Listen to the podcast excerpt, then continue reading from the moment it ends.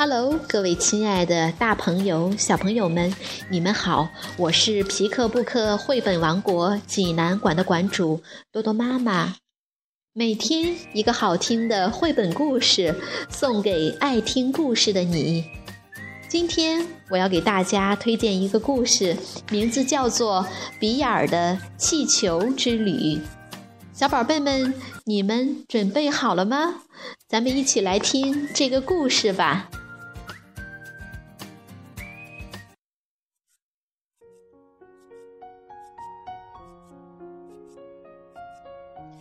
比尔的气球之旅，瑞士莱纳·提姆尼克著，石祥译，电子工业出版社出版。首先，让我们来猜猜比尔有多少玩具呢？要搞清这个问题，就必须好好看一看这个图。让我们仔细清点一下比尔的玩具吧。比尔的玩具有一只木马、一只泰迪熊、两辆崭新的玩具消防车、一只有七个按键的萨克斯管、五只玩具鼓、两个小丑木偶、一辆自行车。最后出场的是比尔最大的玩具——一辆带脚蹬的敞篷汽车。看到这里，大家一定会认为，有了这么多的玩具，比尔一定很快乐吧？你要是这么想的话，那就大错特错。比尔把所有的玩具都扔在一边，他一门心思就只琢磨一件事，那就是像鸟儿一样在天空中飞翔。夜晚，比尔张开翅膀。时而盘旋在森林和山丘上，时而朝着月亮展翅高飞。直到他醒来的时候，比尔才发现，原来这一切只是一场梦。一天，阿尔弗雷德叔叔送给了比尔一只气球，可是比尔不小心脱手，让气球飞上了天。阿尔弗雷德叔叔很生气，但比尔却欢喜雀跃，因为他可以借助气球来圆自己的飞行梦啦。尽管用气球来实现梦想的希望很小，但比尔还是决定全力一试。他拿出自己的所有积蓄，买下了六只气球。回到家，比尔拿着气球，顺着梯子爬上了屋顶，然后飞身一跃。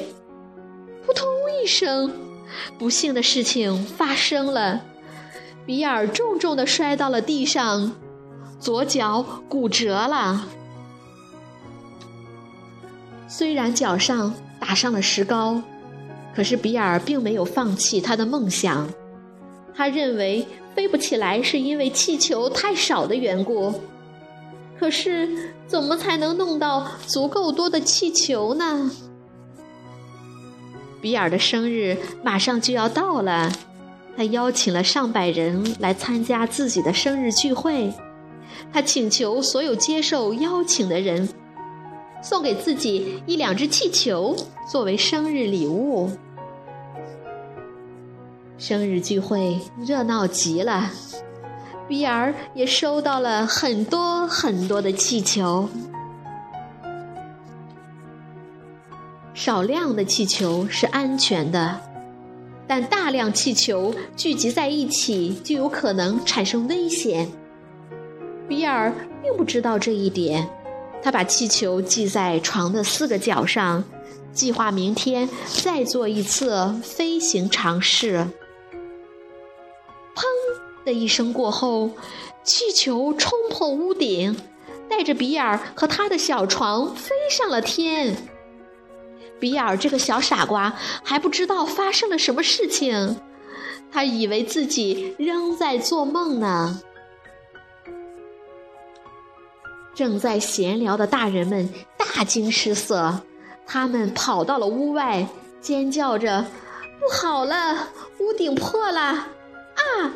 比尔怎么飞到天上去了？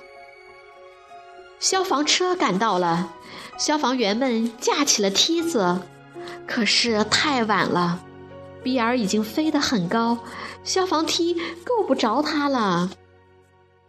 这时候，比尔终于从睡梦中醒了过来，他看见美丽的夜空中繁星闪烁。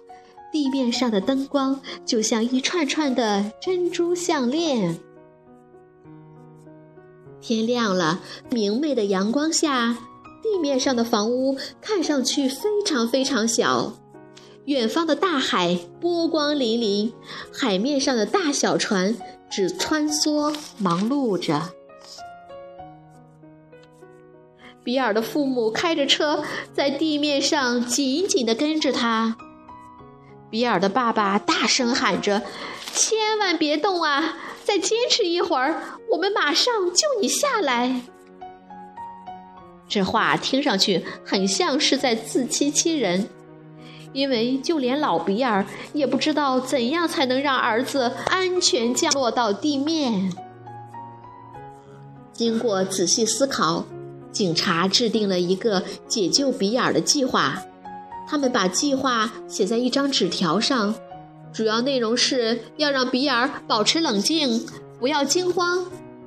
同时，为了能够安全着陆，比尔需要把系在床头和床尾的气球放掉一部分。具体操作时，每次从床的四个角上各解开一只气球。警察把纸条装进一个口袋，急急忙忙地赶往机场，登上了一架直升机，开始了援救比尔的行动。当直升机飞到比尔的斜上方时，警察们打开口袋，把纸条扔向空中，风把纸条吹到了比尔的床上。纸条上告诉比尔，为了安全降落。他必须放掉多少只气球？比尔一下子想到了上次从屋顶不幸摔下来的事故。要是气球放多了，他岂不会像石头一样，嗖的一下掉到地上？比尔越想越害怕，他对自己说：“我才不要冒这个险呢！要是想不出更好的办法来。”我宁可就这样在天上。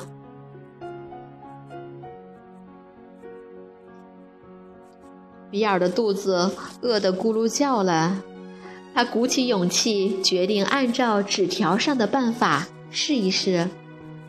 跟预想的一样，比尔安全降落在了一片草地上。他高兴极了：“嘿，我回来啦！”比尔坐上汽车，跟爸爸妈妈一起高高兴兴的回家了。